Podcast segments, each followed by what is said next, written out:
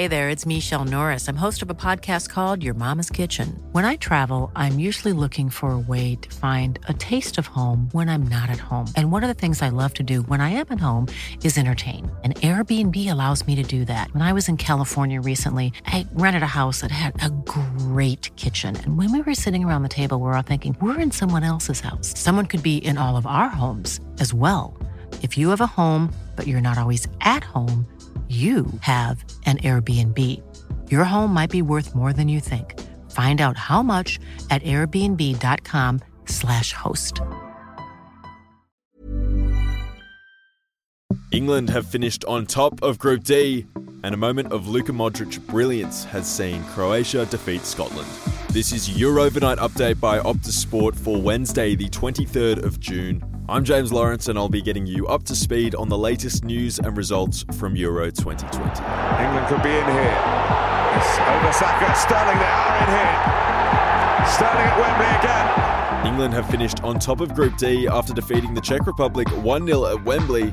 Raheem Sterling's goal in the twelfth minute enough to see the three Lions run out winners. And that's a striker's dream. When you think it's to the back post like that and you know the defenders can't get there, it's a, just an easy header, open goal for Sterling. That was Socceroos legend John Aloisi's assessment of the goal, speaking on Optus Sport's live match coverage. Here's what the goal scorer had to say after the match. Um, yeah, I think there's positives from the game. I think we kept the ball better today. There was more attacking option. Um, we got in the gaps really well and, and played some good football at times and, and got the goal we needed. Meanwhile, in Glasgow, Croatia have joined England and the Czech Republic in the last sixteen after defeating Scotland three one. Nikola Vlasic opened the scoring for Croatia before Callum McGregor levelled the scores just before the break with Scotland's first goal of the tournament. Nearly fell for Adams and he just couldn't get it out of his feet. McGregor!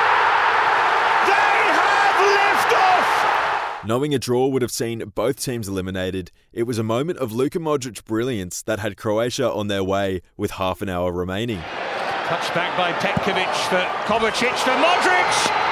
It is a stunning, stunning moment. An Ivan Perisic header then sealed the result, meaning the final standings in Group D see England finish in first, Croatia second, the Czech Republic third, and Scotland in last. Here's what Scotland's Callum McGregor had to say after their elimination. The lads are shattered. Um, they put so much energy into it.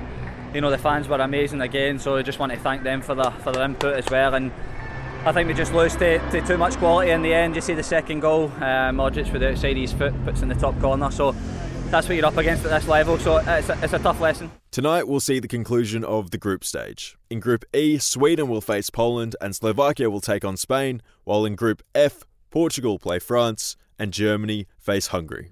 You can catch all of the action live and exclusive on Optus Sport, coverage starting from two thirty a m Eastern. And that's all the latest football news. Be sure to check in later today for the Gagan Pod Euro, where Scott McDonald, Nick Stoll and David Squires will be joining Rich Bayless to unpack all the key talking points from the morning's action.